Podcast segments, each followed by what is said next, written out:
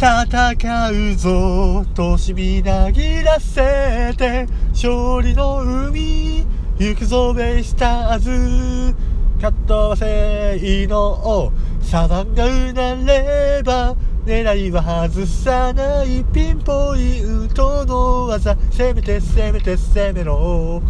カットは正今永はいどうも、関西在住ベイスターズファン、ハマースキーをお届けいたします。野球が好きならそれでいいじゃない。はい、今日は2曲行ってみましたよ。えー、横浜 DNA ベイスターズの、えー、右投手用汎用テーマと左投手用の汎用テーマですね。だからピッチャーが打席に入れた時の、まあ、右ピッチャー用と左ピッチャー用の2曲でした。これベイスターズ良くないですか？結構各球団ピッチャーの曲ね、良かったりするんですけど、まあ、あとは選手によっては固有のピッチャーでもね、最近だと能見さんとかかな、好きなのは。まあ、横浜ベイスターズだと、三浦大輔にとか、斎藤隆もあって、で、サワンの汎用テーマってもともとあの、野村弘樹にね、の時に確かできた曲なはずなんですけど、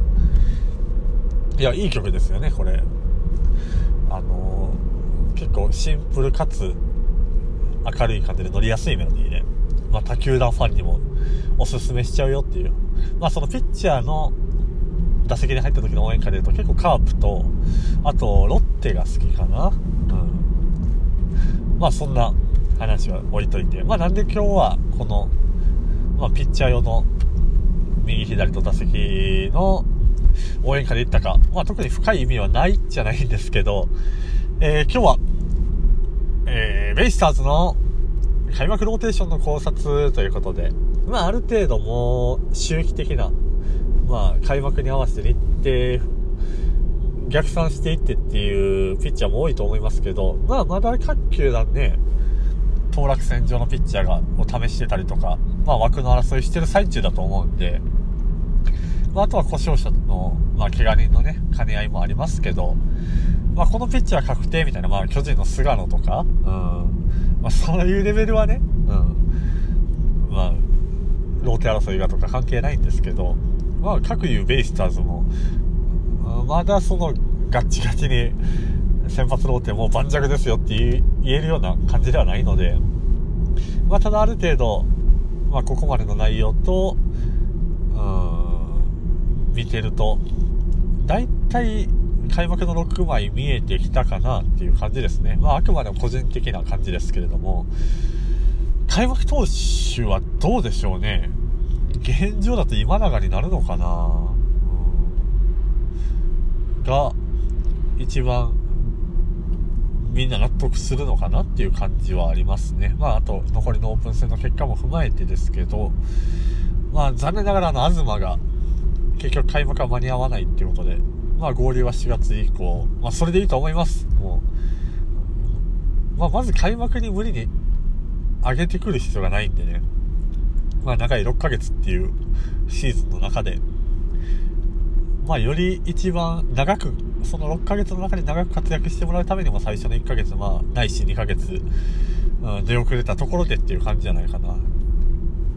まあその分残りの、例えば2ヶ月休んだら残り4ヶ月をベストなパフォーマンスで、っていう感じですよね。まあ、急いであげて、1ヶ月頑張って、で、またそこから離脱して2ヶ月、3ヶ月空いてってなってくると、余計困っちゃうんで、えー、まあ、だから、東は開幕ローテーションからの候補からはちょっと外して考えていくとね、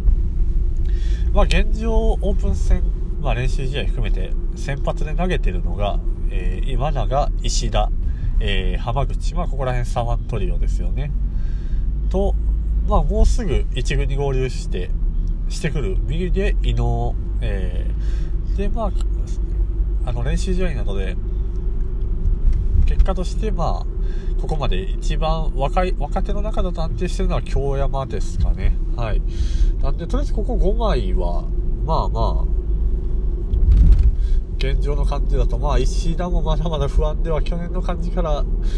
良くなったのかなって思う、ちょっと不安になる部分はあるんですけれど、まあ、現状だと、まあ、球数には入ってくるかなっていう感じで、えー、今永、石田、浜口、伊能、京山、とりあえず5枚、ここら辺にとりあえず開幕はなるんじゃないかなっていう感じですよね。まあ、あと1枚ですよね。東がいないってなってくると、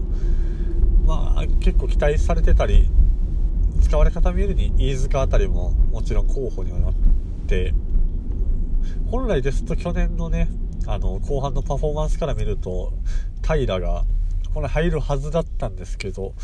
まだ多分別メニュー組、下でもね、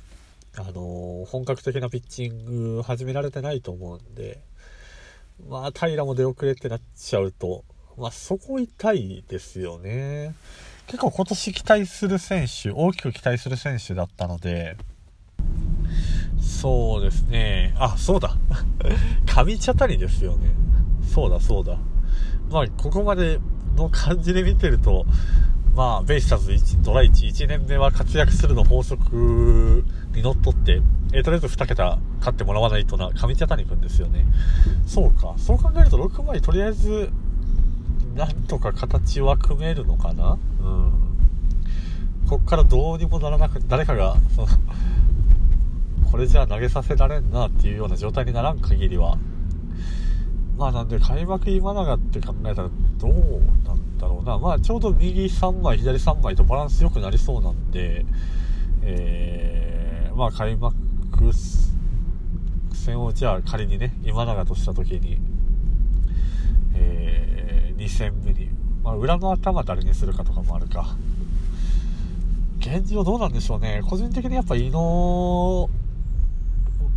はきっちり投げれるコンディションであれば、それなりの、まあ、イニング食って、まあ、ある程度ゲーム作ってっていう能力でいうと、うちでは信一番信頼できる部類に入るピッチャーなので、まあ、伊能が今後1軍に合流して全然いいピッチングするのであれば、そっち開幕でもいいですしね。なんで、今永と伊能それぞれのローテの頭に、まあ、置いてみて、でしたら、まあ、今永、まあ、上茶谷、えー、浜口みたいなローテしたら、裏は、えー、伊能、石田、えー、京山みたいな、まあ、左右左、右左右みたいな感じで、うん、バランスはいい気はする。その安心感があるかはともかくですね。ただ京山順調に、今年もやっぱ、うん、若い、若いピッチャー総じてなんですけど、順調に球速は伸びていってるなっていう、飯塚がもう150近くマックスで出るようになってるのを見るとね、なんで、京山もそこのボールの強さがついてくると、より一層、まあいい変化球、チェンジアップ、カットボールっていうところを持ってるんで、まあそこがより生きて、まあ今年はなんとか6イニング、7イニング投げれるようになってほしいなっていうところで、まあこのままいったら、ローテーション入ってくるんじゃないかなっていう感じですね。まあそこに、だから現状だと飯塚はちょっと京山に負け今のところアピールでは負けてるのかなっていうのはあるんで、まあ、飯塚であったり、まあ、ゲームメイクの能力で言うと、去年からある程度先発でやれるって実証されてるところで、バリオスもね、この前の日ハム戦は、ちょっと請求定まらずで良くなかったんですけど、まあ、去年からの実績っていうか、まあ、しっかりゴロを打たせてっていうのができてるんで、まあ、バリオスも候補に入る、で、まあ、後で平東の復帰待ちっていうところと、えーと、あとは大貫ですね、ドラフト採、えー、新日鉄住金からやってきました大貫くん。まあ、こちらもぜひぜひっていうか、まあ、大卒社会人っていうところで、1年目から戦力になってもらわないといけないピッチャーであるのは間違いないんで、まあ、そこら辺が当面の、まあ、先発候補になるのかなっていう感じですよね。え、まあ本当怪我明け、うん、組に期待するのは酷ではあるんで、今元気なピッチャーで、もっとアピールが欲しいなっていう感じですよね。やっぱ先発候補の数がそもそも足りないのかなっていう気はしてますね。うん。中継ぎの球はそれなりに、まあこのピッチャー育てばいいなみたいな感じで、まあ去年ドラフト4位で入った斎藤がね、あの、やっと、えー、実戦投げれるようになったと。ルーキーイヤーの去年はもう怪我で1年間泣かされましたけど、まあ、斎藤が投げ始めたとこもあるし、とか、まあ、葛西だったり、まあ、田無城とかね、田村とかも、まだまだ課題はあるんでしょうけど、葛西なんかは、1軍で投げる能力はあるんじゃないかなとは思ってるんですけどね。あとはやっぱり、毎年、なんやかんや、ちょっと一度や二度は期待しちゃう国吉ね。まあでも国吉はまリリーバーのポジションなんだろうな。去年最後、広島戦でちょっと、まあオープナー的な役割で3イニングぐらい投げてっていうのをやりましたけど、うん、まあこの国吉も毎年ね、言われてて、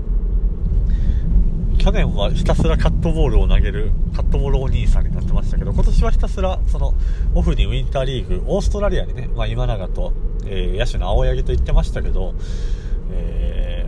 まあ、ひたすら、その、ストレートを待ってるバッターにストレートでどれだけファール、空振りを奪えるかっていうテーマでやってたみたいで、まあ、防御率は良くなかったし、まあ、刺激が荒れてたりっていうのも相変わらずだし、数字だけ見ると良くなかったんですけど、本人の中で手応えはあった、あったということでね。で、そこに、まあ、今年はカットボールばっかりに頼らず、まあ、カーブ、フォークボールっていうところを活かしてで、まあ、より高い奪三振を、能力をっていうことをね、言ってるみたいなので、まあ、今年もやっぱり期待しちゃおうかなっていう感じですね。はい。まあ、なんで私のとりあえず考える開幕ローテーションは、えー、今永、上茶谷、えー、浜口、えー、伊野、石田、京山、この6枚かなっていう感じでございます。はい。てなわけでお時間ですね。えー、私、ハマスキーツイッターやっております。えー、アカウント名、タケポン、アットハマスキー、タケポンがひらがな、アットマーク挟んで、えー、ハマスキーはカタカナですね。で、今年はその後ろに、えー、19という数字、19と、えー、ついております。まあ、そちら、あの、私のアカウント出てくると思いますので、まあ、そちらフォローしていただいたりですね、あの、リプライ、ダイレクトメッセージで、えー、番組に対するご意見、ご感想、まあ、こういうテーマで、喋ってみてはどうでしょうかなどと、えー、いただけると嬉しいです。はい。そんなわけでお送りいたしました。浜助の野球が好きならそれでいいじゃない。また次回お会いいたしましょう。さようなら。